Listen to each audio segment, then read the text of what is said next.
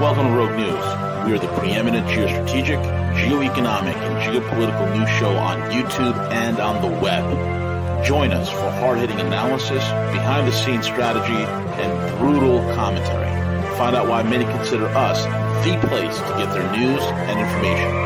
Check us out, at roguenews.com. Follow us on Twitter at Real Rogue News, Facebook, and most of the popular podcasting apps. Most of all, remember to subscribe, like, comment, and share.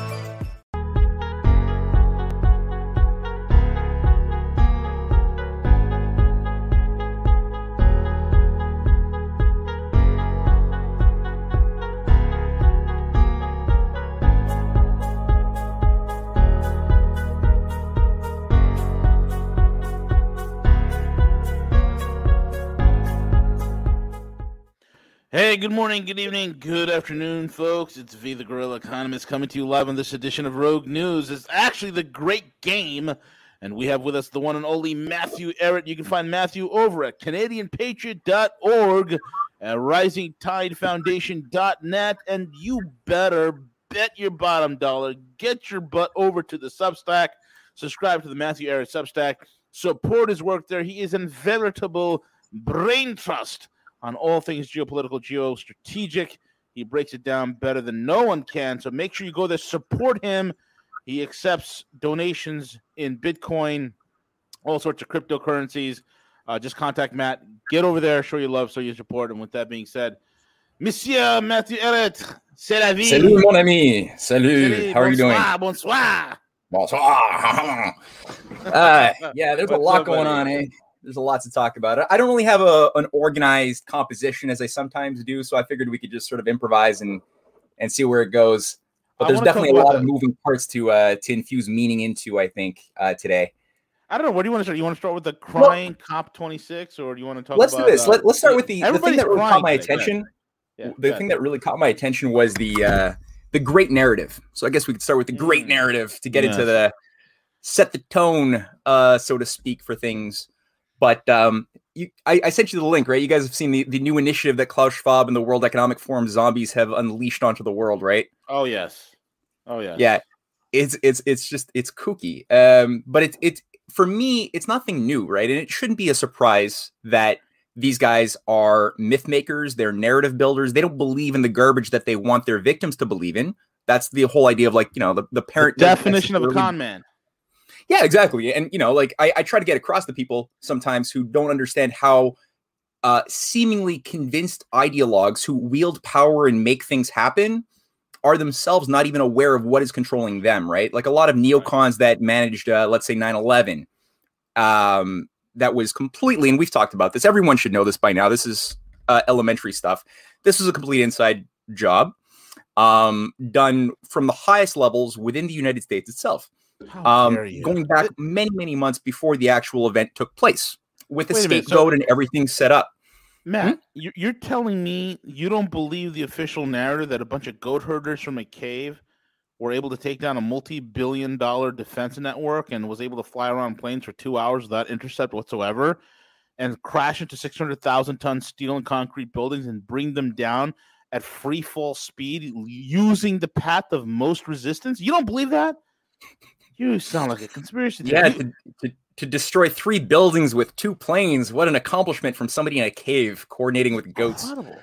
Yeah, I know. It's amazing, eh? They- Yeah, they- something about that amazing didn't what quite stick. happens. No, it's amazing what happens when people hate us because of our freedoms, Matthew. That's what it is. Hate is That's a really- powerful motivation. But go ahead. I'll let you. I, I digress. Go ahead.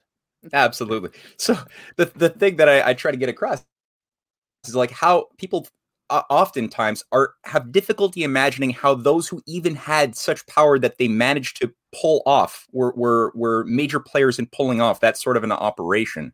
How was it that they themselves weren't fully aware of what it was that they themselves are also a part of? Um, because ideolo- ideologies like neoconservatism as sort of sort of a, a pax americana uh, corruption of what American nationalism or American patriotism is. Uh, this is something contrived. It was created in the bowels of intelligence agencies uh, that was infused into um, our society, especially after you know it, it got really bad after John F. Kennedy died, and during the Cold War, it really amplified. It was always sort of there as a problem, but it really amplified and took over hegemonically after uh, 1968.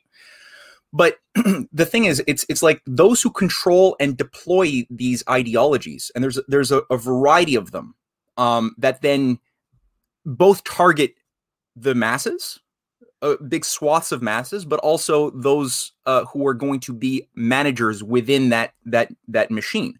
They, it's kind of like a parent who tells a story about the tooth fairy to their child, right? They want the behavior of the child brushing their teeth to set in.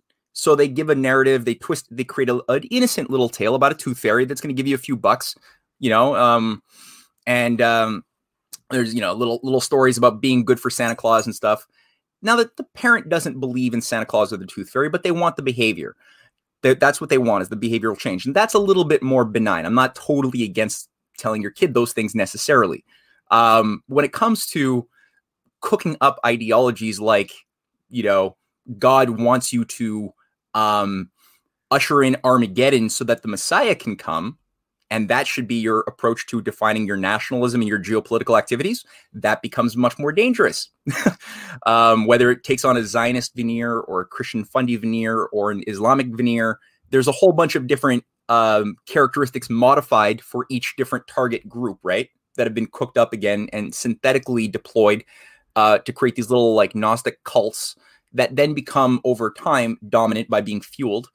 Um, but they get the same effect. They get ultimately a bunch of people um, in the Middle East or in Israel or in uh, Washington, D.C., who are acting, thinking of them as thinking of themselves as being agencies of a higher destiny that wants you know, it's because it's right there in Revelations, right? The Gog and Magog go to fight. They, there's a big war that ends all wars. Antichrist comes, blah blah blah. World burns, uh, and and but then the Messiah comes either for the first time or the second time, depending on whether you know where you're coming from. Um, and the, the geopolitical effect is all that they want. So the narrative, I mean, the fact that Klaus Schwab just said, you know, and this has just been announced on November the 11th at the new World Economic Forum summit in, uh, I think it was Dubai or the UAE, where he said uh, a collaborative effort of the world's leading thinkers to fashion longer term perspe- uh, perspectives and co create narratives that can help guide the creation of a more resilient, inclusive, sustainable vision of our collective future which combines futurologists and scientists who are all going to work together with corporate leaders and multi billionaire technocrats to create this inclusive new narrative that unifies all branches of human experience, right? Going into the future. You're like, well, oh, yeah, you got it right there. That's the page. Right. Yeah, I'm not making this up. um, now, for me, what surprised me is just how candid they are in putting that into words because human- humanity has been doing this anyways. We, you know, we've talked about so much for thousands and thousands of years. This is not a new thing. Creating narratives is and creating stories for society um, is something which defines all of human the human experience. And they even say so on the website. They say, you know, people they're they're acting like this is a new thing. Modern scientific behavior studies have demonstrated that people will be more responsive to emotional narratives over the facts. Is like that's literally their wording of it, as if this is like some new scientific innovation. Um, so just like 9-11 uh, was a narrative, right? We were given a, a, a, story that then justified our consent to allowing French fries to be called freedom fries, which is really what this is all about. Um, no, I, and also bombing the hell out of countries that had nothing to do with 9-11, um, turning them back into the Stone Age, right? There's a whole bunch of, of, of effects. The, the consent of a surveillance state right? Amplifying the powers of the Five Eyes to surveil everybody, uh, to create a war on terror uh, as this innocuous. All of those things are, are the effects of that type of behavioral change and the meanings that were infused into it by the John Boltons out there, the Dick Cheneys and others, um, are obviously being renewed right now in the context of uh, the war on domestic terror. And I, I don't know if you guys have you guys seen the um, um, the the Patriot Purge documentary, which Tucker Carlson just produced? No, no, I have not seen this. I'm halfway Patriot through it. I, I was watching it right before we started. We started this show just because narratives, right? Um, but they're really they're quite good at just getting across the uh, the fallacies of both of those events of you know how um, January the sixth uh, was an inside job, 9/11, and how the meanings were infused by almost like neuro linguistic programming um, by the controllers to just re emphasize, restate that the idea that um, you know uh, this was worse than like the the storming of Capitol Hill somehow, which had, was completely orchestrated by Donald Trump to run a coup d'état. Obviously, d- despite the evidence to the contrary, was the worst thing since the Civil War, is what they actually say. And they've they've got analysts coming on to MSN that they've got clips of saying this is worse than 9/11. We want this burnt into the the psyche of of civilization forever, ever, forever.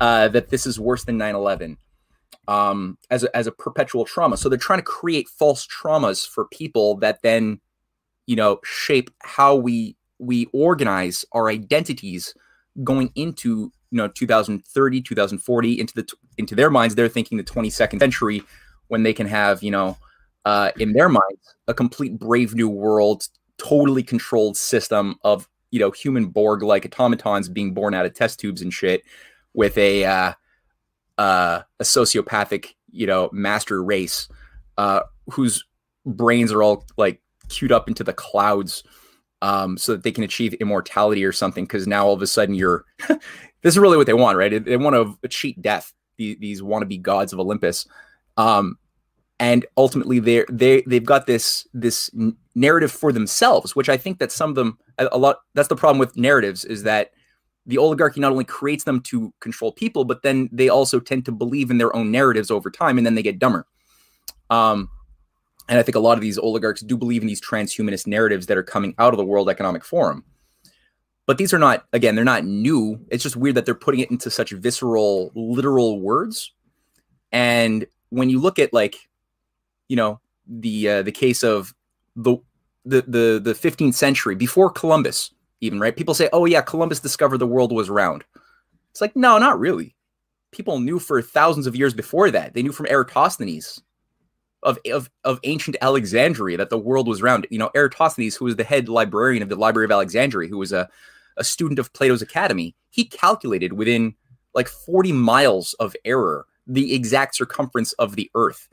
Um, wow. Um, it was known by Aristarchus of, of uh, uh Aristarchus of Samos another collaborator of the the Plato's Academy that the Earth was moving around the sun, that it was a heliocentric system. These are not these were not new innovations in that sense. And the problem was why was this forgotten? Because it was suppressed so that people's sense of the context that shapes their world would be so minimized that they wouldn't be able to have the courage to venture out into the ocean. So you have all of these like oligarchs producing, putting money into maps. You know, if you look at the, the 13th, 14th century maps that promote this idea not only that the world is flat, but that you'll fa- and that you'll fall off at a certain point if you venture out too far beyond the the mainland, but also that there's these like sea monsters that'll like kill you if you if you try to go outside of your accepted sphere of of motion.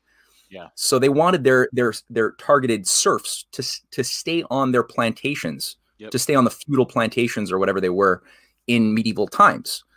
And that way, if people's minds are so um, gripped by fear, because monsters are scary, right? Falling off the side of the uh, the earth into the abyss is scary. Yes, falling off the edge of the earth. So you won't want to venture out, despite the fact that ancient mariners, like from Egypt, were already doing commerce and setting up colonies in South America. Like that's what you have with Machu Picchu in Peru and all of these incredible designs that are tuned to astronomical observations across South America and Central America. Uh, these are very much in alignment with the construction materials, techniques, understanding of, of ancient Egypt.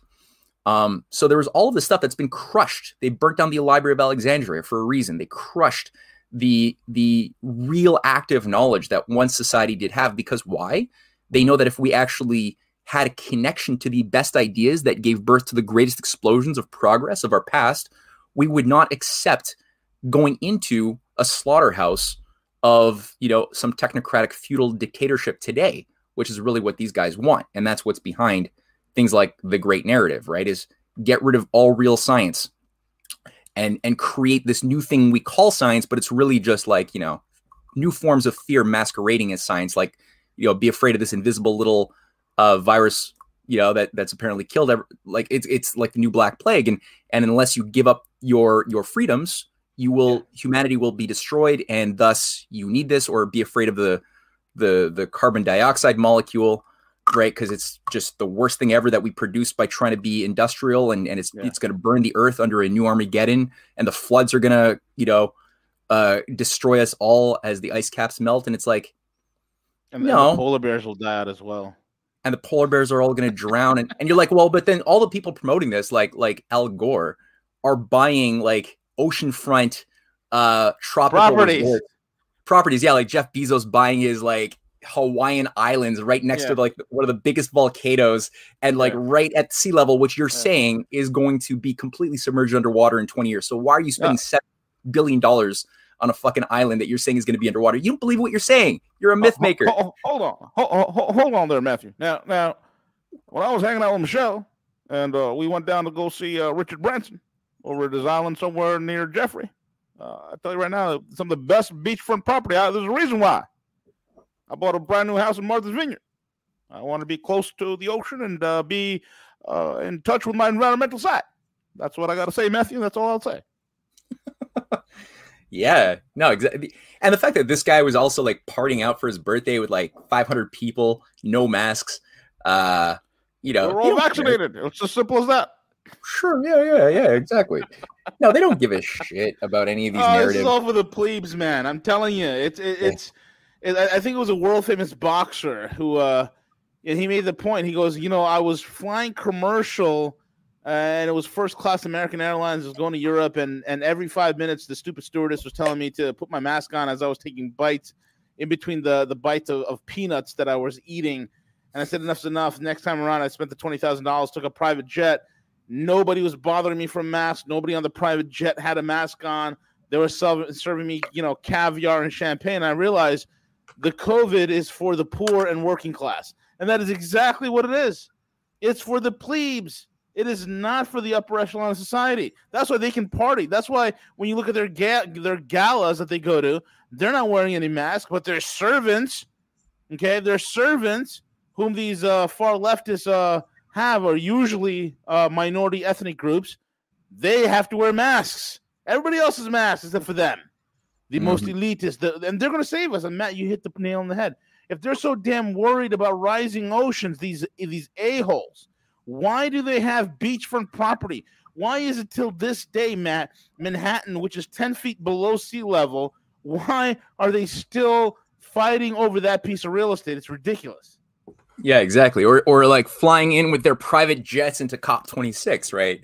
Which I mean, collectively, all of these multi-billionaires who flew into COP26 for like 13, 14 days of uh of really nothing happened. I mean, it, at the end of the day, it was it was that was actually where I, I like actually seeing the myths breaking down um, with reality because a myth is our per- how do you con- construct people's perception uh, reality is not perception. Now, the oligarchy wants us to not be able to differentiate between perception of reality and reality. They want that to be completely uh, foggy. Yeah. Uh, but it's great when they when you see the cracks really getting so big that you can't really ignore the cracks when you press one up against the other. Um, but like the uh, the in- here there's two things i'm trying to say at the same time. On the one hand you have all these jets coming down right putting out probably as much tonnage of carbon dioxide as a, as a, as a small country does in the course of just like 13 days as as if these people really cared and then going back to one of their like five like you know how many how many different villas and mansions does uh does Jeff Bezos you know manage? Who cares so much about the the environment or or Bill Gates right? But that's a side thing. That's just like you could say, oh yeah, but they really do probably care because maybe they're going to buy carbon offsets or something. You could say that maybe. Um, but then Alok uh, Sharma, who is the, uh, the, the this British national who uh, you know city of London um, character who was managing at least as a figurehead the COP26 summit. He came out basically apologizing to all of the attendees afterwards when it ended this week, saying, "I'm so sorry." He was practically crying because they put so much effort into the buildup to make this the final end all summit to save the world. And we were going to have binding agreements finally signed by China and Russia and the and everybody's going to sign these binding uh, suicide pacts to shut down our carbon dioxide together to save the environment. And and lo and behold, after all this has happened, all of this hullabaloo, nothing was signed that was binding again, just like in 2009 when the first carb, uh, COP uh, was it COP 14 summit was uh, was flushed. Uh, largely because of China and India, who saved the world, and people don't realize how they did that. Um, so too did it happen yet again, where China basically said, "Yeah, sure, we don't want carbon dioxide, but we're gonna not do anything which is going to hurt our people, and we're gonna invest massively, it, even more so, in coal, oil, natural gas because we need to. Otherwise, people are going to die." Um, which kind of makes the entire agreement sort of superfluous. And also, they're investing in nuclear power, which emits no CO2. They're becoming one of the world's biggest investors, as is Russia and India, for a reason, because it's real, people are afraid of it, who are like, you know, mushy uh, Westerners who have been fed heavy doses of propaganda for decades. They've been induced to be afraid of everything invisible, like radiation. Um, but re- the reality is, it's the most the, the reason why we haven't built any nuclear reactors in you know North America for the past 40 years it, you know, like if it's really it's if, if the oligarchy really wanted nuclear power you think that you wouldn't you think that they would have been building more of them not shutting them all down but the reason why is because the oligarchy knows that if we actually harness it we have cheap abundant reliable energy that would make any type of energy scarcity argument completely obsolete Relevant. It, you'd literally have free electricity at that point. I mean, you you you you would go from having like eight cents a kilowatt or five cents to like like a, a penny a kilowatt hour. I, I mean, just the fractions yeah. of a penny kilowatt hours. It's, it's incredible. Yeah, like w- like one pound of of uh, thorium. This is not thorium. This is just a, a, a mineral. But one little tiny pound of dense. Uh, I was about to say you're uh, holding radioactive thorium in your hands. Like, he really is a superhero. yeah, I'm actually I'm actually uh, 93 years old. That's I just rubbed this uh, radiation on my. Matthew it, Ehret's beauty it, regimen. Tune in next week. yeah, not moisturizer, radiation. Um, a pound of thorium. As a disclaimer, do not if you have access to radiation in your house, do not do this with the, with the radioactive substance. Do not do that. Disclaimer: You cannot hold us accountable for having pro- promoted that. We will not um, be responsible if you grow a cauliflower-like tumor off the side of your face. Go ahead, Maddie. Uh, yeah, so that's the thing, right? It's it's again these invisible things. It's CO two. Uh, it's as long as you can't see it, you can easily spin a narrative and infuse meaning into why you should be afraid of it. Carbon dioxide is not something you see; it's this invisible thing which somehow um, is destroying your children's future. So we need to give our consent to shutting down industrial civilization, which produces CO2. Uh, radiation, you can't see it. And it's like, you know, my, my, my wife Cynthia, she gave a really great uh, presentation on why uh, on why there are no limits to growth uh, a couple of weeks ago. It's on our website on the Rising Tide Foundation site. It'll be up, I think, tonight actually. Um, but you know, she made this great point that we are living in a radiation environment. Like we're always getting, if you don't get radiation, in fact, it's proven that your body, your cells lose their ability to do their job and they shrivel up and die and you, you atrophy on a variety of levels if you don't get a certain dose of constant radiation from a variety of sources. And if you're flying a plane, you are getting more radiation flying a plane than you would if you were sitting in uh, Chernobyl or even like right behind the uh, uh, the plants at Fukushima, the, the the the the plants that had their their little their meltdown at Fukushima, you'd be getting more flying a plane. You would be getting more if you were living in Tibet above uh, sea level to that extreme. You'd be getting heavy doses because why?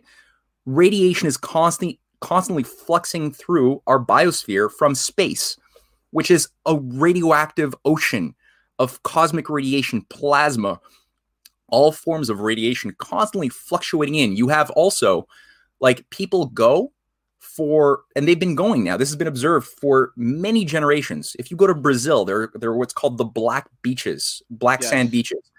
And you people have been going there for generations and immersing themselves to cure themselves of arthritis. Why? It's 30 times more radioactive than living in the backyard of a nuclear power plant. It's more, it's super radioactive, but it's healthy for you. Some of the oldest people in the world per capita live in a little place in Iran where the background radiation from the soil, it just happens to be that there's a lot of naturally occurring radiation inside of the soil area there, like in Brazil. There's some of the, the longest per capita uh, living people because they're constantly evolved, like they've been living in that type of radioactive environment. Now, the thing is with radiation, we've been told all radiation is harmful regardless of the doses. So, you know, if you've been getting, uh, like my my, my friend uh, Cuauhtemoc, who's who's a board member um, of, uh, of of the Rising Tide Foundation, he gave us a presentation. He's a nuclear scientist. He's he's working on uh, small modular reactors and molten salt reactors. That's that's his his like expertise, and he gave us a class, and he made the point. You know, like the way that they're they're they're trying to say all doses of radiation cause various degrees of death no matter what there is no such thing as healthy radiation. It's like saying okay if you drank two giant bottles of vodka you would like have a 50% chance of dying. And so if you drank one bottle of vodka you would have a 25% chance of dying. And if you drank uh, let's say um, 120th of that you would have proportionally 120th of the percentage chance of dying, let's say like 1.3% chance of dying. Uh, um, if you, which is essentially like almost a couple of shot glasses, right?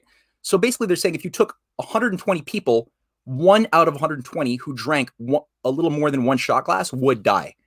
Hmm. That's what that's the type of logic. Now that that is bullshit. There's no way in, in hell that there's going to be maybe one out of like 5 million people, maybe because they have an allergic reaction to vodka, might die from a shot and a half, right? But to say this is the type of logic that they're saying. They're saying because like standing next to um Hiroshima, uh, like, you know, uh, was Fat Boy bomb, like the name of the bomb that they gave? Because yeah, yeah, yeah, they named it after Winston Churchill, who was fat. Yeah. Um, because when you're standing right next to that bomb, getting like, you know, tons of radiation, you will die 100% of the time. They're saying if you if you just mathematically divide that down, you will always get a guaranteed amount of chance of dying just at lower lower numbers all the way to like zero. You will always get something. And again, this is so unscientific for what I just said because we live in a radioactive environment and because there is a provable science of what's called radiation hormesis is, is a science where they've proven that like cows, the cows that were uh, living near the Arizona uh, testing nuclear testing grounds in the 1940s yep. and 50s, there was there was farm animals. They had to, this was a common problem where they had to put down a lot of the, the the cows artificially because they were they were growing they were living longer than cows should ever live, um, and they had to like put them down at a certain point. Yeah. Um, people who, who, work in nuclear engineering, there were studies done at in Boston that carried out a, a 25 year survey of something like 5,000 nuclear employees and found that their rate of getting cancers versus the re- the regular part of the population was one in point uh, for every one person in the regular population who just like worked normal jobs outside of the nuclear sector. For every one person that would get a, a cancer, it would be 0.75. Um, so like 75% of which would be the, the same equivalent in the data sets of people working in the nuclear sector. So you're actually getting at a low dose dosage, you are getting um like increased longevity, lo- better health, less less um um you know all forms of, of muscular and, and bone diseases. So this hormesis idea is a part of nature. Uh, and one last example in food, right? People who are still afraid of nuclear, I, will tell you this: if you eat a banana, all all yeah. of your living fruit and vegetables are radioactive. They're they're emitting constant beta and gamma uh, beta decays. Right? Yeah. Beta decays are a function of it's a radioactive function. A banana, potassium 40 is an isotope of potassium. It's found all over every banana has them. It's radioactive. It's emitting about 3,500 beta decays per second that you're mm-hmm. constantly getting. Now, what happens is that when food is ext- when the the radioactive elements are extracted from food and they've done this on on mice in laboratory studies and you get the same chemical effect. So the, the, the food extracted of all of its or the banana extracted of the, the potassium 40 or whatever food extracted of the radioactive uh, molecules it looks chemically the same. The mice getting the the deradi uh, you know i guess filtered deradiate radioactivized is that a word? Uh, food they end up getting sicker faster and dying. Their their cells don't do the work because your cells need to get infusions of ener- energy to carry out the complex work of a cell and to communicate because the cell is an antenna right? It's it's re- all of the dna inside of our cells. The the is, is it's like an antenna. It's receiving information of electromagnetic signals and then trans transforming and then sending out signals at the speed of light all the time. That's how our body with its 10 quadrillion whatever it is cells um, has an intercommunication. It's not because each individual cell is sending out you know enzymes and proteins that like move slowly through your bu- bloodstream and then like unpack information that another cell says oh okay i guess i shouldn't reproduce my heart cells that fast because my liver cells are doing this. No it's happening at the speed of light or faster. Um, and this is the way it, it requires energy. It's like an economy. Our cells our bodies are like a microcosm of an actual economy right? Just like we have uh, organs that are creatively evolved to to fulfill a function within an, a, a system within us to to filter the the water to filter our blood to to excrete and to produce and to metabolize right? The whole function of metabolism is conversion of energy into work. Um, these are all things we find as analogs in a, in a human economy. It's just that where you know it's limited um, but like where human beings are are finite species we're to die like as an individual but we're part of a species which organizes in economy systems which transcend individual lives and is potentially immortal. So we as finite individuals are mortal guaranteed right? We got to come to terms with that. The sooner you do it the better because uh, then you can start building a, a healthy mature human identity uh, when you come to terms with that fact and you're not afraid of it at a certain point because you realize that there's something deeper about life than simply your fleshly pleasures, which is what you know these Klaus Schwabian tech, you know technocrats are. They can't deal with that because they only live for their hedonistic pleasures. Ultimately, that's what's yeah. so sick and sad about them, and that's also why they're so afraid of their own mortality, which is why they're pursuing these like you know we'll we'll we'll merge with machines and be like you know we'll download our souls into a little like you know USB that we can upload into a new uh, cyborg body or something or whatever. I want to I want to download Klaus Schwab's uh, consciousness into a, a artificial inseminator for horses. That's what I want him to do. Yeah, you know, or a a a, uh, a a rectal scan for you know that that that checks for pro, for uh, prostate cancer. That's I'd like to think that all of these like asshole oligarchs who like lived lived really uh, ill-begotten lives have if there is such a thing as reincarnation i hope that they've reincarnated into rectal scanners that's it. for uh, for horses they, and... they want to transcend their conscious and all of a sudden the conscious wakes up. Where am i? What is this beeping sound? What's... although you know what? No. You know what? These freaks might actually enjoy that too much. We, we got to come yeah, up with something better yeah we got to oh think of something virtuous that would just like drive them nuts uh, maybe um, a, a, a, a, sensor in sewage systems that uh, measures the refuse, something like that. We should download them into that. There you go. Yeah, yeah, yeah. Surrounded in crap for the rest of their existence. Yeah, right. Yeah, it just and and which also ironically keeps people alive, right? Um, because they're like now contributing to overpopulation by being a part of a system that is like cleaning the water and uh, and helping people live healthier lives. Yeah, you want to um, know something, Matt? I, you know, you know what always fascinates me, right? Hmm. Like you, you, you made an interesting point that really stuck with me this whole entire time, and that is, uh, I mean, these are the psychos who literally drew out maps and told you that if you were to ever leave our wonderful plantation that we have prepared for you, you will fall off the edge of the earth. Don't go out there on a boat. There are sea monsters out there that will eat you alive. You know, what is it about the mentality of the Western leaders, man? Like, why are they like that? I still break my brain over it. Like, why are they like this? Why are they so nihilistic? Why are they so like worshippers of death? Yeah, they're Satanists and Luciferians and all this other nonsense, but like, why? Why do they always want? Why do they like? Why do they want to suck so bad? I, I just, you know why? It's like it's like what kind of sucky thing could I do to make you know just they wake up? I mean, if they hate life so much, I recommend people like Klaus Schwab to end their lives. I mean, it's quite easy to do. I don't get it, man. I mm-hmm. still break my brain over that.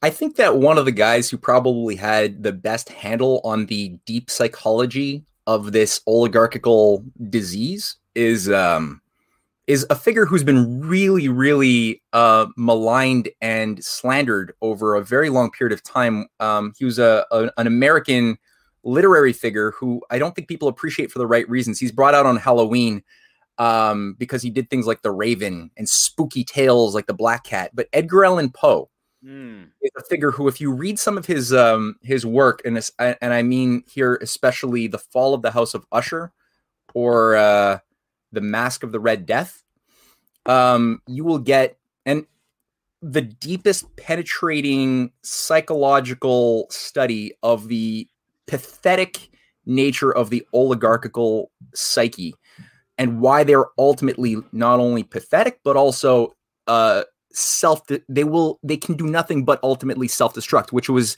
you know that, that's ultimately the house of usher itself is is a metaphor it's a symbol symbolic metaphor with usher roderick usher you know the aristocrat who's born completely impotent he on every level creatively impotent he he actually has no heirs it doesn't seem like he wants to um, who's like he's yearning for creativity, and like Edgar Allan Poe's character, who's invited from the United States. He's you know this is like being taking place in 1830s.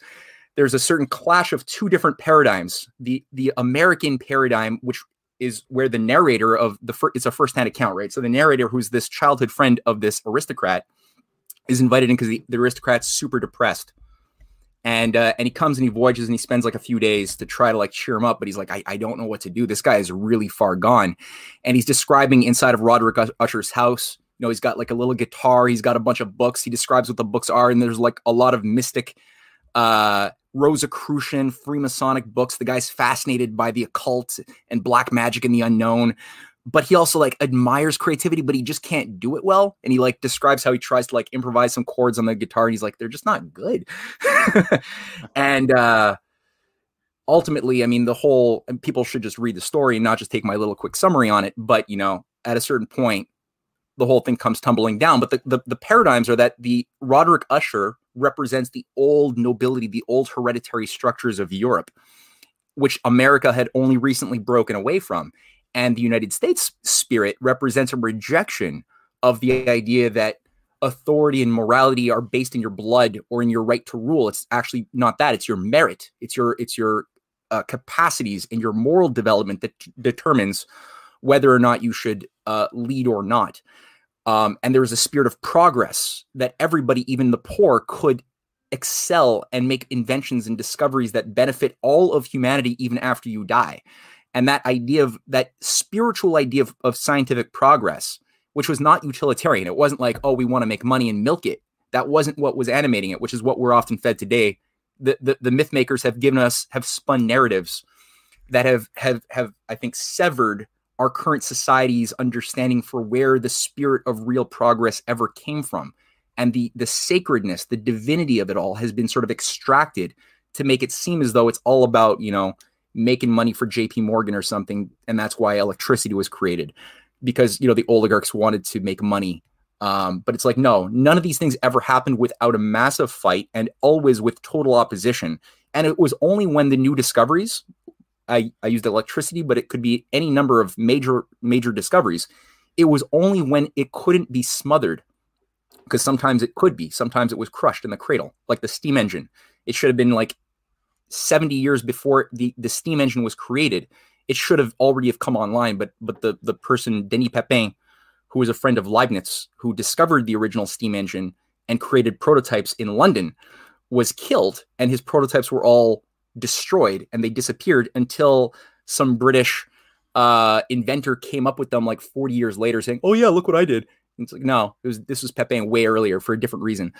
Um, so then when you know when a new discovery ultimately can't be killed in the cradle, then the oligarchy will try to co opt it and say, oh, yeah, we love discoveries. We love science. This is how it works. Look, here, use our approach, which ultimately sterilizes the minds of, of victims of that type of education system. And it destroys our ability to recognize that real discovery happens not through um, like just being it's not it's not through logic or through a monetary profit that you make the big discoveries. It's it's that's not what motivated da vinci or ben franklin or or max planck or anybody great.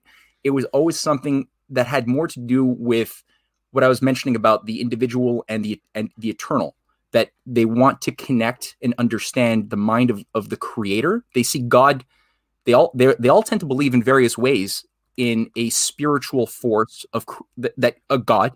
They believe in God. They yeah, believe in their soul, all of them. Yep. And they want to connect with that and transmit and edify their fellow human beings to pull them out of the shadows of the cave and into the light. And they they are willing to give their lives with pleasure to make that happen. It's a, it's a very loving thing, and you would only not know that by having the original writings of Da Vinci, which are, by the way, mostly owned by uh, the Queen of England. That's why most of those those um, folios of Da Vinci that we're permitted to see, all if you look uh, at any one of them, they almost always have like a little crown stamp at the bottom, just to like remind people that somehow, for some reason, the Queen of England is the owner or the monarchy is the owner of these things, which they choose to sometimes circulate and, and let some of them go public, but we don't even know of, all of them. Um, but if you actually read the original writings of these great people, you discover that very quickly there's something very beautiful inside of their souls that are animating them. Um, so again, it, it comes down to this question of like, what narrative do you want to have govern your personal identity? Is it going to be something that is based upon the minds and the souls of those who sacrificed and gave of themselves to make discoveries that were transcendental, that we can then maybe tap into some of that within our own soul? And improve in that direction or is it going to be to just you know be spoon fed whatever um your your you know uh big tech media whatever things are your authorities of independent bodies of experts tied to the world health organization or ipcc tell you is a reality um, in order to become complacent and safe and secure knowing that you're going to get your uh, universal basic income check after you've gotten your 18th booster you know? And and you won't lose your job and you'll be allowed to have a little bit of privilege of motion as long as your mind stays obedient. You can then maybe move you know travel go on vacation to another country or maybe visit somebody outside of your your authorized little domain of uh, your district right? You can maybe have a little pass to, to go outside of your district into a, another another district if you've been well behaved. But if you if your mind is moving a little bit too much and you're a little bit too critical and you're a little bit too aware maybe you won't get your your universal basic credits. Um, maybe you won't get your uh, your right to just travel. Um, maybe your world is going to become smaller and smaller, kind of like the the medieval serf, right? That was sitting on the plantation thinking, I wonder if I, I got a boat. What if I just like go and, and and try to sail out a little bit more beyond the horizon? What would I find? No, I shouldn't do that. Those monsters can get me. Right. The master told me so. Look at the maps I'm using. Yeah. Sure, the mm-hmm. same thing. We should we should believe their data. We should trust them. They after all, they know. They know. Yeah, they know. They they care. They Jeff care. Bezos they don't. They really don't want cares. to move too far. Hmm? Well, Jeff Bezos really cares because he has a phallic shaped rocket that he blasts off into space with. Right. That's a fucking joke. Eh? Well, that's another thing. Did you hear about his, his statement saying that most people are not going to be on the Earth or something in uh, in the future, and we're going to yeah, be uh, sent off into space? Yeah, we're gonna we're, we're gonna all work on a Mars colony as slaves for these idiots, and uh, only the most elite will be able to live in Gaia, the green paradise called Earth. That will be their Elysium, and uh, they'll live there while we will uh, slave away in the mines of Mars. So these idiots think. You, you, you, you know, I love these. You know what it is, man. I'm, I'm, yeah. I, you know, there's a lot about these Western uh, elites that I don't get, but there's one thing. There's a commonality of patterns, and one of the things that that that I always gravitate towards is when I start to see patterns. And when I see this in markets, I've seen this in economies, and I call things before it happens, and it happens. Here's the deal: when you look at these Western leaders, your Klaus Schwabs, you know, you will own nothing, and you would be happy, right? And they have their big hot dog party at uh, COP26 where they bring in $200 hot dogs and uh, $5,000 male hookers and all that. And um, and, and you know they have these big confabs and they write all these white papers. Now, if you are someone, if you did not know that there's a whole big world outside of Western civilization, that there is a whole big world outside of America and outside of Europe, you would literally think that the entire world is signed on to this bullshit garbage run by effeminate, weak, pathetic men. You would think that. Okay. And I liken these guys to a bunch of shills. Remember the whole crypto craze a couple years ago? We had ICOs, right? Initial coin offerings, right? Yeah. Where everybody was writing white papers and people thought that the projects that they were shilling was real. And they went ahead and they bought these pre ICO coins, dunking hundreds of thousands, which eventually became tens of millions of dollars into these projects that went nowhere. Okay. Mm. It was all vaporware. I mean, think about this. I mean, when you start breaking down what these idiots are saying and you work backwards, we are going to eliminate the carbon. Okay, how do you do that? We are going to kill the industry. Okay, you, when you collapse your economy, there's no money or economic activity in order for you to build an industry that you need to replace an existing industry with. Number one, then we'll put more money into it. Really, we've seen this with the last 15 years of quantitative easing to, to oblivion. What happens is the more money you print, the more money you stimulate an economy with, the more capital malformation occurs. Okay, what you're seeing is not money spilling into innovative uh, areas of the economy where private individuals can take the money and build something great. What happens is it goes to the same beholders of the corporate fascist state. In other words, Google, when it gets money, is going to reinvest and buy back its own stock. Same thing with Apple. Same thing with mm, Netflix. Mm. Same with all these industries. Right. They're not doing yeah. jack shit. Yeah. So these guys, again, you boil it down, it comes down to that whole that old adage that you and I would you know mention a few times before, Matt. It's take the hill. Okay, we took the hill. Now what? I don't know. It's they the have. Hill. Yeah. They. This is a giant circle jerk of emotionally emotionally stunted intellectually incompetent academians because you have to be this educated to be this stupid. And they get together in their little circle jerk ceremonies and mentally masturbate each other on these illicit crazy psychopathic ideas none of which has any fruition. They don't when you break down oh like the whole vax pass thing. We will have a vax pass. Okay and then what what happens when there's no when there's no uh, uh, uh, compliance? We don't know. Everything that the globalists put together, Matt, these are all forecasts in a vacuum. They're yeah. all forecasts, and there's no reality yeah. to any of this stuff. Go ahead, Maddie.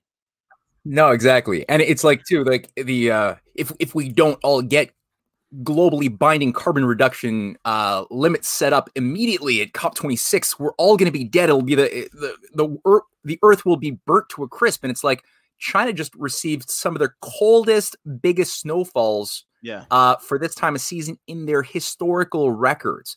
Uh, this is what ha- is happening as we speak right now. Af- uh, Antarctica has one. I think it's the the second or third coldest on record. Um, period, uh, several week period with one of the like the fifth largest accumulation of ice for this time of year in the historical records of Antarctica.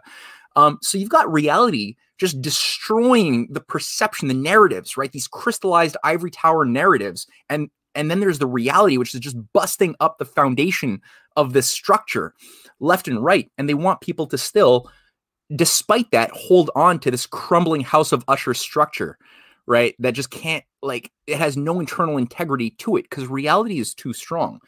So what they often try to do, like one thing that that you said that struck, like I just totally forgot that yeah, Bezos has his like penis uh, shaped rocket, which is I think just uh, uh, uh, there's there's something to his decision to do that. That was not a surprise that like only Elon Musk discovered. And Elon Musk too, like both of these guys are ultimately part of the exact same operation, right?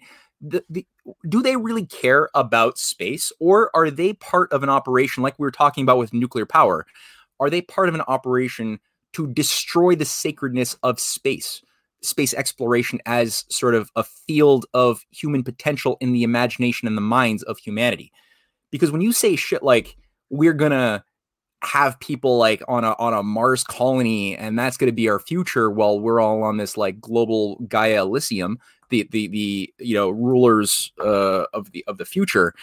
Um, does that inspire the type of hope and optimism in uh, in space and humanity that kids growing up in the 40s or 50s or 60s or you know who are like listening to John F Kennedy and feeling like really optimistic and loving about human beings and and our potential to expand and gr- and leap beyond our limits to growth our carrying capacities by you know discovering new worlds and, and doing the great Star Trek stuff you know that we that that we were we were being cultivated around not at all it's totally a bastardization and it, it kills your enthusiasm for the idea. You're already it's already killed enough because you know most movies that are take place in space are like gravity garbage movie um is like just this nihilistic existential George Clooney sitting there thinking like he hates being in space. He's got no enthusiasm. He just wants to go back to Earth and he like hates it.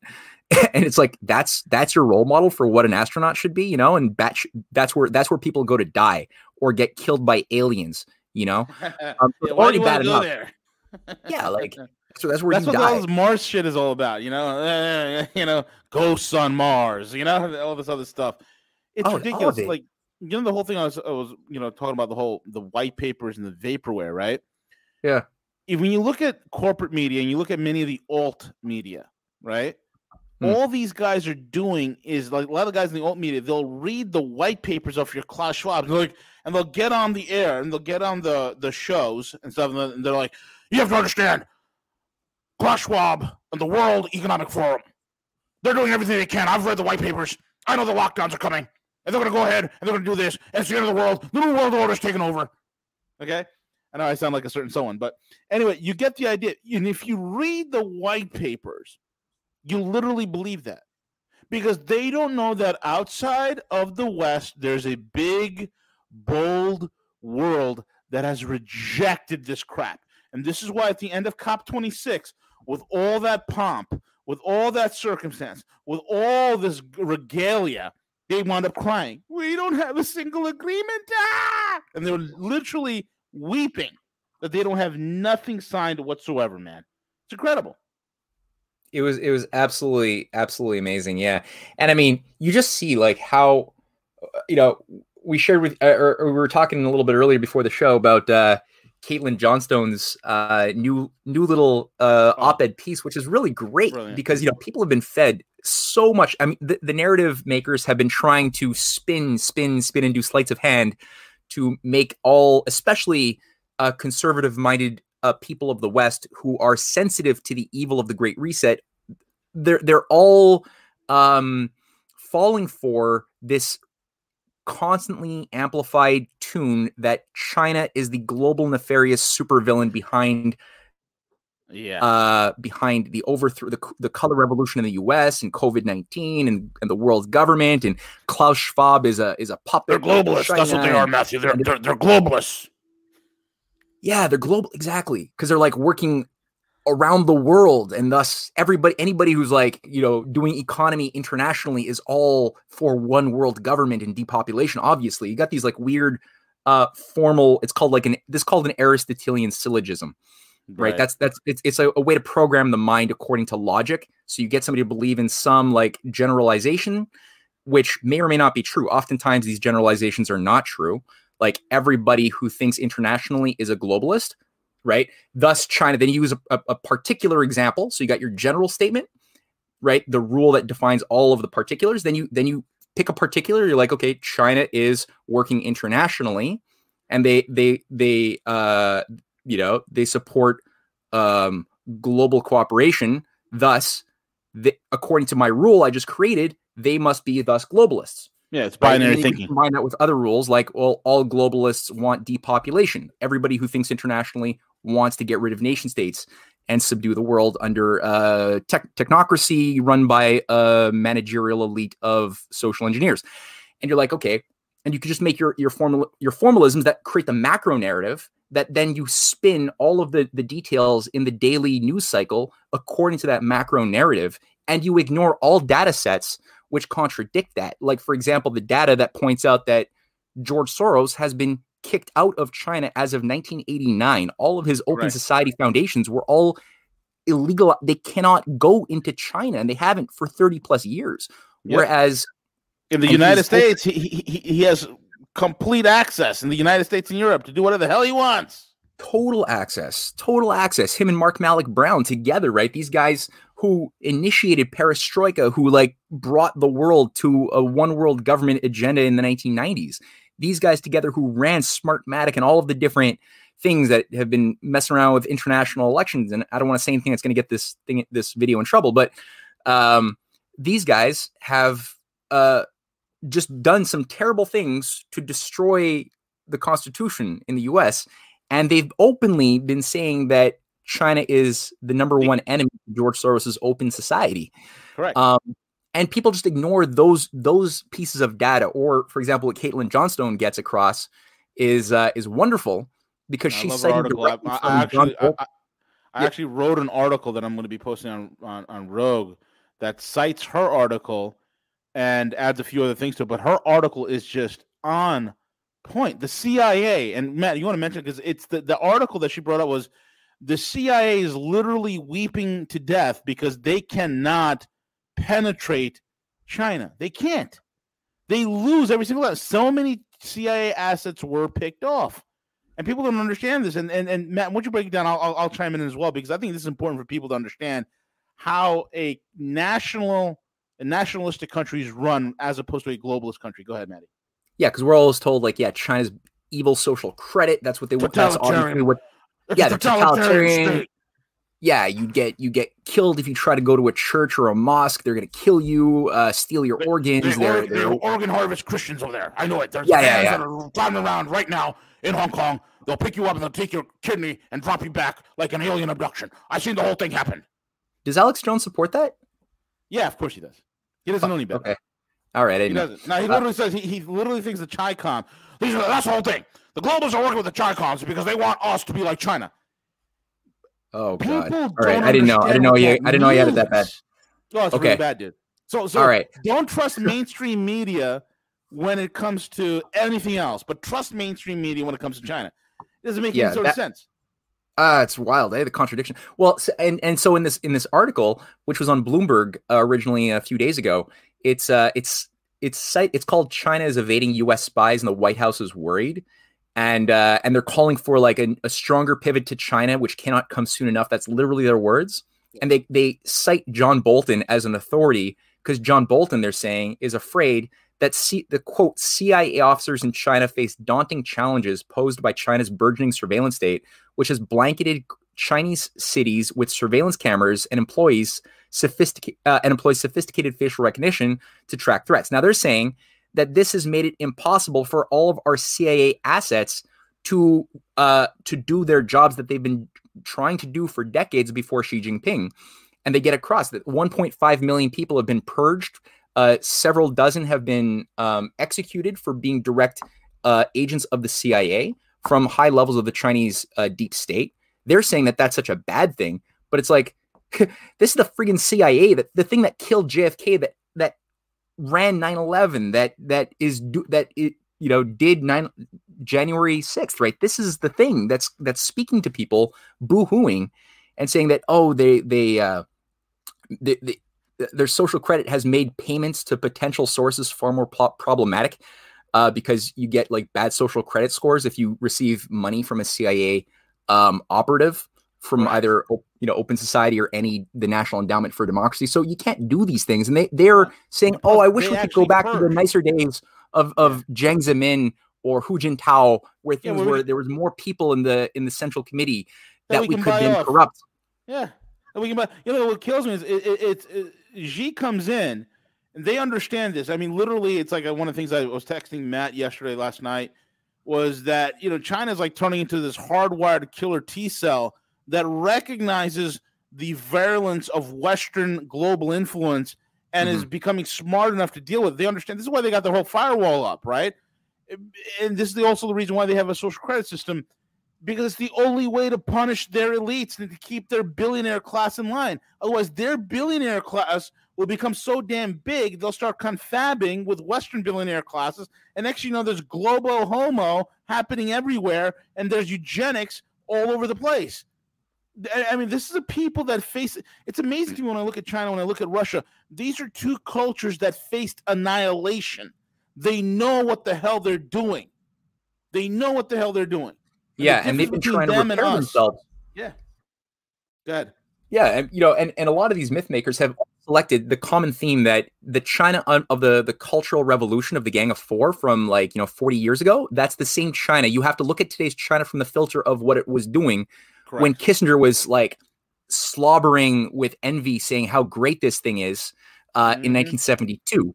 Um, and it's like, no, they're just ignoring the entire, you know, 45 year period since then where they've been working very hard, especially since they kicked out George Soros in 89 when there was the Tiananmen Square regime change color revolution attempt run by the CIA. Operation Yellowbird.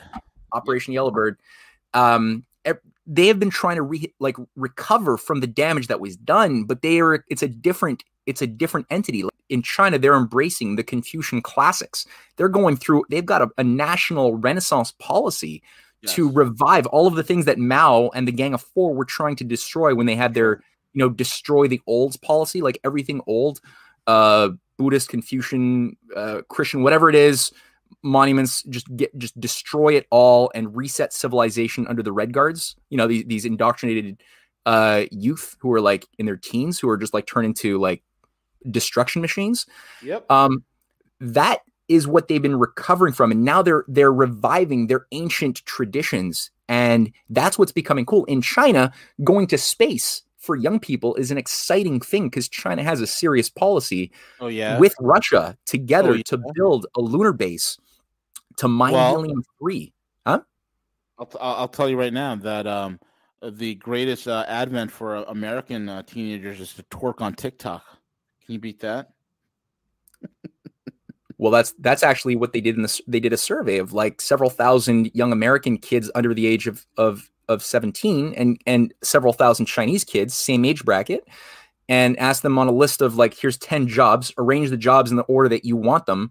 And both uh, YouTube star and uh, astronaut were on the list, and it was the inverse reaction. Yeah. So in China, it was astronaut number one, YouTube celebrity number 10, and in the US, it was the opposite. YouTube star number one that no no kid really wanted to be. They would have taken the being an astronaut off of it completely if they could have.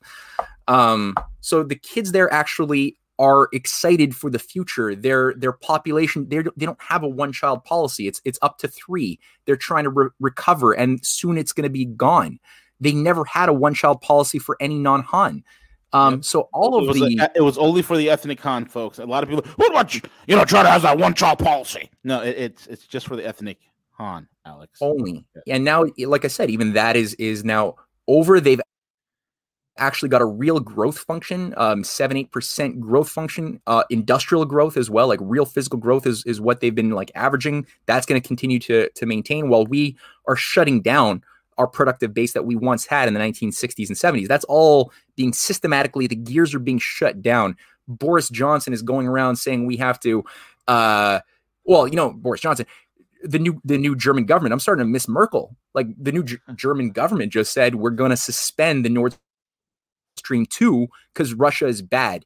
Boris Johnson said we all, we have to collectively as Europeans say no to the Nord Stream 2 from Russia because we're rewarding them for being aggressive to Ukraine. you know, they're actually saying an energy it's it's insane, right? Well, you they, got, can, they can warm themselves with the with the Der Spiegel and the and the Daily Mail. They can crumble up those uh papers and war, and burn them in their own houses, Matt. That's what they could do. I mean, didn't yeah, they have like, like a, only, a DIY? Huh? Didn't the Germans put out like a DIY what to do to warm your home? It was to take a potted plant, you take that pot, you put some newspapers in it, and you burn it upside down or something like that. It's yeah, insane. you told me about insane. that. Yeah, it's going uh, back to feudalism, right? It's really medieval. Um, all because they don't want to have nuclear power because you know um, eh, that's the German policy. They they said you know Fukushima has proven to us that nuclear power uh, has to go in 2011, and and they're they're not despite the fact that Ger- European energy prices are skyrocketing to 300% increases over last year and, and with no sign of it going down. Despite all of that, they're still going to completely de- de- denuclearize. That's a hard one to say.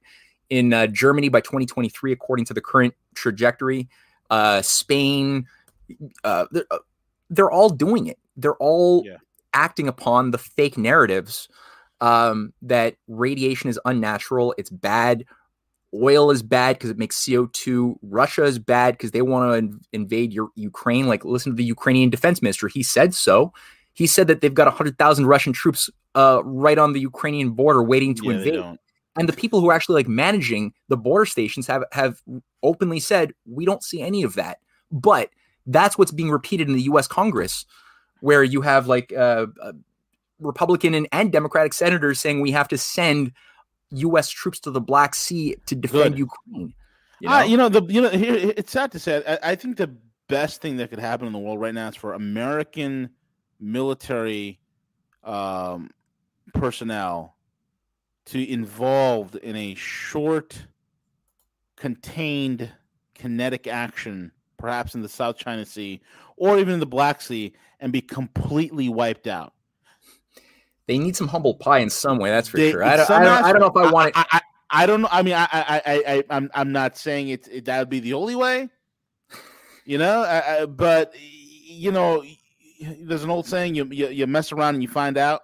You know, Yeah.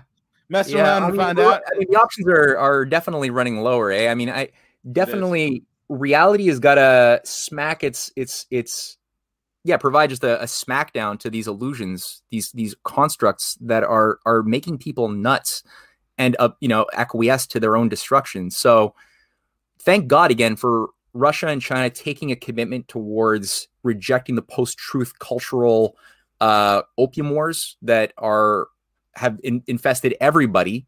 You know, run by the, the same assholes that did the original Bolshevik revolution around Trotsky and wanted Trotsky to be the uh, the the the center of power in Russia. It's the same. This, this is why the Trotskyites, who were always beholden to the same Alfred Milner roundtable Yeah. uh, Jacob Schiff organizers of the and financiers behind the color revolution in 1917 and 1905 that they wanted the Trotskyites to be the dominant thing and that's why they all the the the the, the top Trotskyites like uh, James Burnham or Albert Wohlstetter from uh, Rand Corporation or uh, Irving Kristol all of them became the neocons that's why it's consistent. It's not two different things. It's totally the same thing.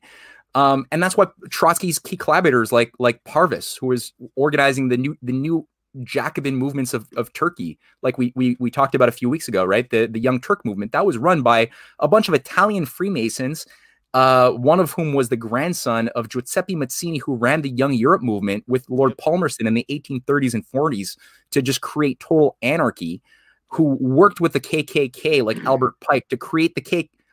He was a Confederate general, right? That was the he was a part of the Young Europe, uh, Young America movement under Mazzini's lead. These guys created um, the Young Turk movement in the 1907, 1908 that ran a, a, a counter revolution there and created complete chaos in the Balkan Wars, um, while at the same time working with the Pan European Union of Otto von Habsburg and Count Kalergi von Coudenhove and and Hjalmar Schacht, like all of these one world government, you know, feudalists. That's why they created this thing in 1922, the Pan European movement. It was to create a beni- what they called a benign feudalism of the elite, which had all of these like anarchists like Parvus funding that organization. Why the hell were, were they working with anarchists?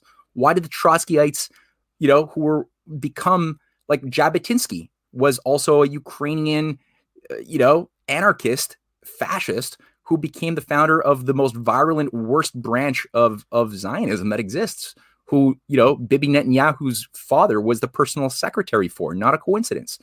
That want to ultimately increase the rate of chaos to a an imaginary bifurcation point of total anarchy in the future. At which point, in their calculations, their their you know their uh, their ivory tower oligarchical formulas humanity will then be brought to a proper state of chaos and despair and lose all sense of the continuity of their family their their national traditions their religious convictions out of trauma that's what you that's what happens with somebody's in trauma right they've, they've been, gone through like crazy shell shock they can be fragmented broken broken down um, and then reconstructed at least that's how they think you know that they, can just reconstruct civilization um, under their image a brave new world image so it's insane. What they want is ultimately going to destroy those who are managing this thing from the top down because they they really don't understand uh, ultimately that, and this again, Edgar Allan Poe, read The Fall of the House of Usher, right? Yeah.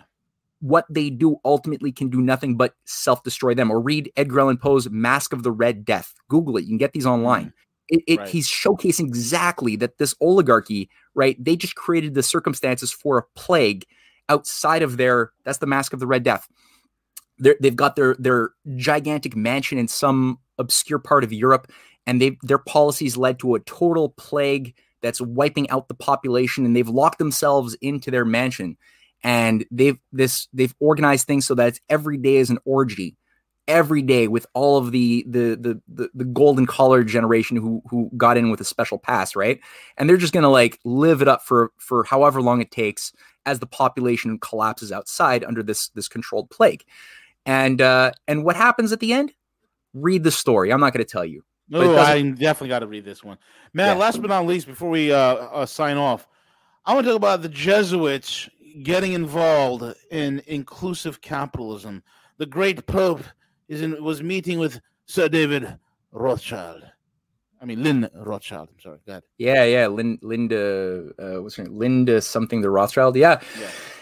Uh, we can maybe. I, I'll say a few words on this, but we can Yeah, maybe yeah. unpack the the the The- the- strange Jesuitical operations next next week. Oh, actually, you know what? No, next week what I want to do because our uh, volume two of my book is now ready. Um, so next week, what I'll, what I'll do is showcase. It'll be the anniversary of John F. Kennedy's assassination on the 22nd of November. Our, our show is going to be, I think, on the 24th of November. So I'll, I'll do a little breakdown special show to both get across my book, which goes through JFK's fight um, in a lot of detail, volume two of the Clash of the Two Americas, and uh, and also pays honor to to JFK. So that's what we'll do next week. Maybe after that, I'll do the Jesuits. Matt, But what's the best way for people to get volume one of your book? And when volume two is available, how's the best way to get it? uh, you can go to CanadianPatriot.org, and it and there's like a, there's a banner. uh, It says like buy the books. Just click on the banner, buy the books, and follow the instructions. Um, if you want to buy the PDF, it'll tell you what to do. Just send me an email and tell me you want to buy the PDF. I'll tell you what to do. Um, yeah, so there's that. And anyway, I'll, I'll go through more of that. Um, yeah, so there you see it right there. Get the Unfold Untold History uh, book series today. Now, if you go there, just yeah, scroll down. Yeah, see the fir- the top two. That's volume one on the top left, and the and volume two is is what's been released as of yesterday, top right Wow. with JFK and Zbigniew Brzezinski and a, and, a, and, a, and an explosion. Um, yeah. So if you go there and you got all the reviews and stuff, so um, I would suggest if people do buy it, um, leave a positive, shining review um, as well. That, that helps the sales quite a bit. And it's it's like 450 pages. Like the first volume one is 260 pages. Volume two is 450 pages. It's a, it's a lot of material um, going to from 1890 to the future. So volume one is from 1776 to 1890 Wow. and the clash of the two Americas. And then um, we pick it up with 1890 all the way um, to the revival of the this American system uh, under the leadership of uh, China, Russia, the Greater Eurasian Partnership, which is the last five chapters. Um, so anyway, that that's that. Um, you should do an audible, like an audible. I, I am actually. I've got a I got a, a professional. Um, Darn, I uh, was hoping you'd ask me. you, if you want to do 450 pages, No, man, no, I'm that's a lot of good, I'm work. good. I'll, I'll take you up on it. no, no, no, no. Go with the guy. I don't have the time. I mean, can you imagine me all of a sudden I like do my impersonations while doing the audible, pretending to be these specific characters throughout history? Yo, if you could do an Abraham Lincoln, nobody's ever recorded his voice. So if you could actually play out what you think Abraham Lincoln or John Quincy Adams would sound like, that would be amazing. I'll, try. I'll try. Full score. Ah, okay. But you're busy, I know. But yeah, for volume one, uh, uh the Audible is is um it's all done. It's just uh, being finalized right now, mixed. Um, but that'll be available like within a couple of weeks. But yeah, they're gonna be they're gonna they'll both be available there, and I'll, I'll make sure that people get access to that. Um, the other thing, Jesuits, right? So Jesuits. Okay, if you um, it's it's a big one, but I would just say that ultimately this is only something I, I've always sort of avoided really digging into it for many years because it's just so strange. And it's only somewhat recently that I started really taking a serious dive into the whole like history of the Jesuits and like what is their role. Because there's good Jesuits too, right? A lot of a lot of good people have been Jesuits and have done very good things. But like Bertrand Russell says, and this helped a lot when I read his. Um, he's one of these grand strategists. Uh, very useful to read some of his uh, writings, especially the the scientific outlook that he wrote in 1919.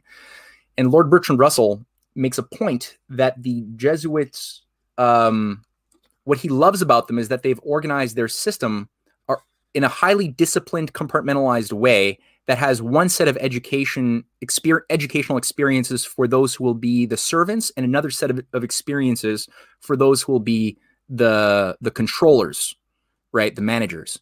And he loves that that he's and that's what they're they're trying to obviously construct in in their ideal ivory tower society. Um because you're like how do you how do you manage the managers? How do you control the controllers? What type of right? Because that's always the thing that these grand strategists are always troubled with is and and I know Joaquin when I listened to your interview with Joaquin Flores last week, um, you guys touched on that a bit. Like how do they create a structure that is self-controlling and self-perpetuating in continuity over many generations, which will not run the risk of oligarchical families uh, fighting with each other, which is often what they do. Right, the criminals will band together to to get a job done, but then when the once the job is done then they'll start stabbing each other in the back because they're like, why am I just going to like share my my ill-begotten gains when I could steal it from that guy who I formerly had worked with? And that's always what happens all the time. So, um, they have been working very hard at trying to figure out the solution to that problem. And Bertrand Russell, you know, he's like really studying the Jesuits because it's a very well organized entity that's been around for almost 500 years, yep. um, served a certain function. Um, and uh, anyway, the, the the current the current pope has done a lot of damage. Uh, it's there's a very very and I one of my newest articles is the um, Pope Francis's greening of Christianity, which is part of a series, um, which gets at how not only did the coup d'état happen to to oust uh, Benedict, who was not such a great guy, but he definitely was not what we're seeing now. Uh, Hitler, was it his Hitler Jugend? Uh, well, you know, I mean, I, I, get it. If you're saying you're 14 years old, you had no choice. Okay, fine. I don't know what the. Well, at least he wasn't like Soros, where he's like, I remember when yeah. I was leading the people to the concentration camps. It was the most delightful time in my life. I was so happy Literally. to see them. I mean, guy was a psychopath. Yeah, it, it it it made me who I am today. it was so exhilarating. yeah, that was that was nuts. Exactly. So I don't I don't see any evidence that Benedict was was of that or Cardinal Ratzinger. I don't think that he was like that. Um, I I've seen that he did in the 1980s and early 90s he did certain useful things at different times during the the the fight against the satanic takeover of the church that you know it, it, this didn't come overnight this has been a, a, creeping process but there was a reason why pope john paul ii got shot in 19, May 1982. There's a reason why Pope John Paul I died after only 30 days in uh, in in his office as Pope in I guess it was 1978. There's a reason. There's something that they were doing, um, which is going to be the topic of, of one of my upcoming articles as well. Um, but this thing that finally did consolidate its takeover uh, in 2013 has really worked hard to rewire Christianity and extract the divine the idea that that that human beings are made in the image of a creator endowed with the power of uh, participating in the process of creation because of that endowment, which is what the founding fathers and every Renaissance, great Renaissance thinker ever understood when they were Christian. It was that that's what they were tapping into that to be fruitful and to multiply, which was the addict the, of, of First Genesis 26. Um, is to go forth, be fruitful and multiply. And, and it's by the, the sweat of your brow that your work, your labor is what is going to endow you with the ability to do this. Being fruitful is the relatively easy thing. Um, anyone can procreate, but the uh, no, sorry, I, I got that inversed. To be multi- to multiply is the easy thing because that's just quantitative growth. Um, but the being fruitful part is different, and there's a um, a really wonderful I'll, I'll email it to you guys. Uh, um, a video that first opened my eyes to this from 1984, conducted by by the American economist uh, Lyndon LaRouche, called "The Power of Labor," where he he basically builds the entire two hour video uh, on this point that to to be fruitful means qual- something qualitative. It's not quantitative. So if you're going to have more people, that's fine, but the contingency is that you have to then be fruitful, meaning you need qualitative breakthroughs in scientific and technological progress and you have to work. Right? Labor has to be something which is seen as not just working for money because you have to, but it has to be part of a process of society going somewhere. Like, you know, that's why there's the old the, the saying without a vision the people perish society to be able to have the moral fitness to survive requires constant goals that are transcend that transcend the current state of affairs that improve things and self-perfect things without any assumed limit. There's no absolute carrying capacity or uh, limit to growth that you can assume is is waiting to slap you down. Because we're in a universe that like the earth you could say oh but what about the uh the the limited space on earth? Maybe that's a limit. And it's like well wait a minute.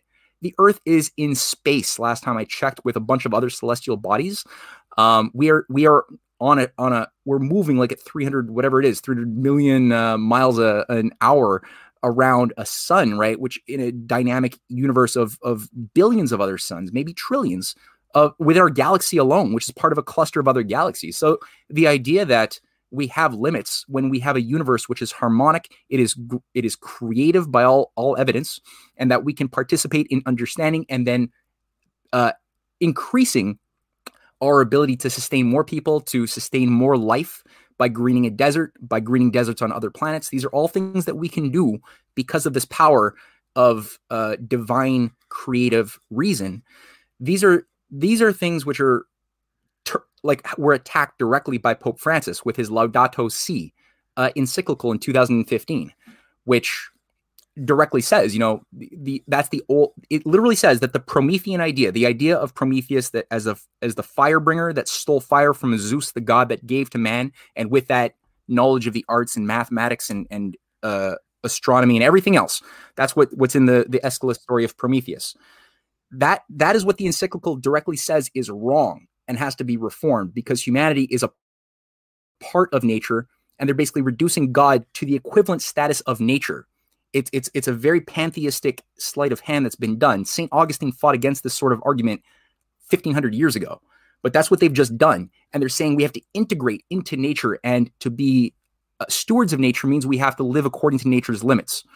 And so that's what Pope Francis has done that that year was a busy year for Pope Francis. 2014, 15, he created the um, the as you pointed out with Lynn uh, de Rothschild, this you know this this heiress who like married into the Rothschilds, um, with Evelyn like Evelyn de Rothschild, who's like 90 years old, is her husband.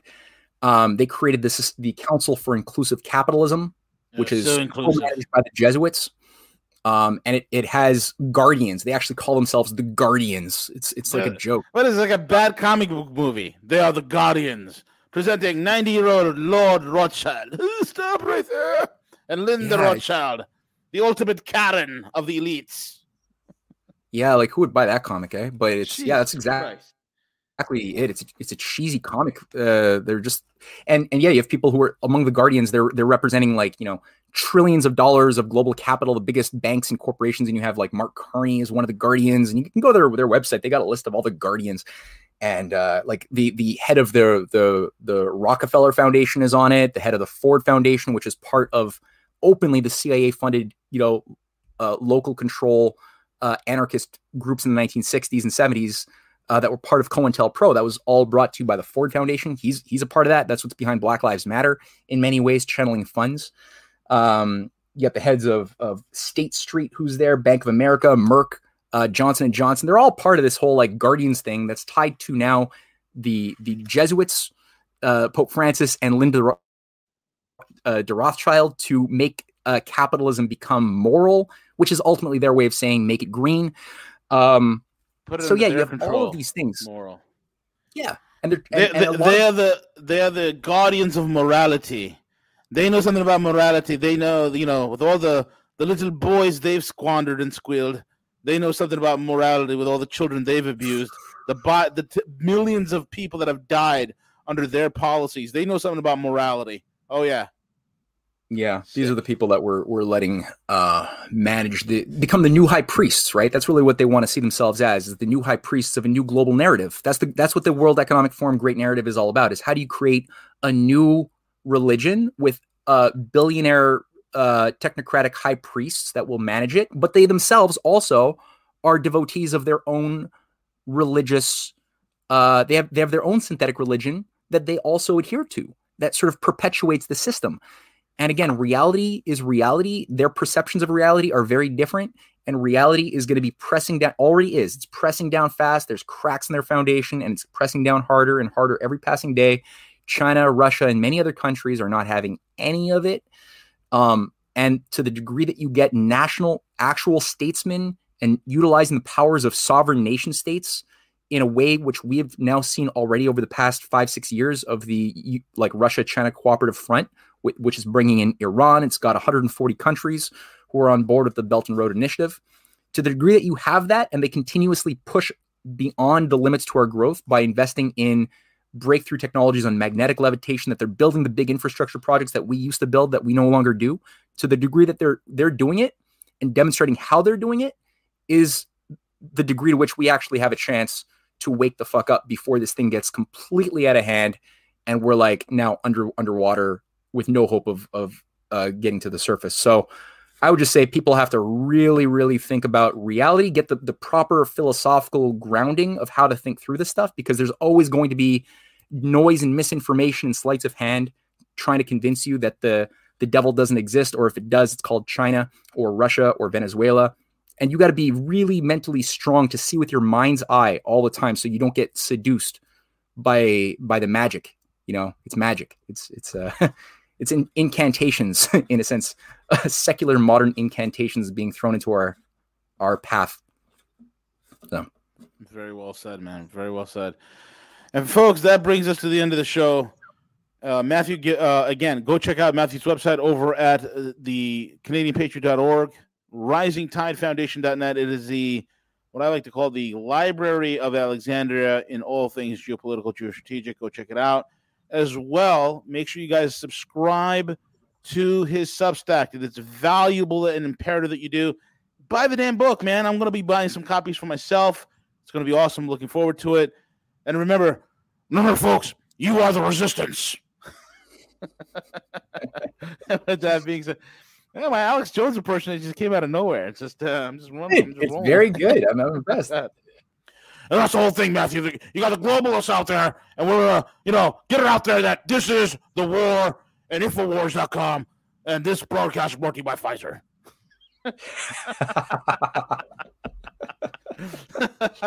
Thank you all for listening. With that being said, Cuco, are you there? Take it away, my man.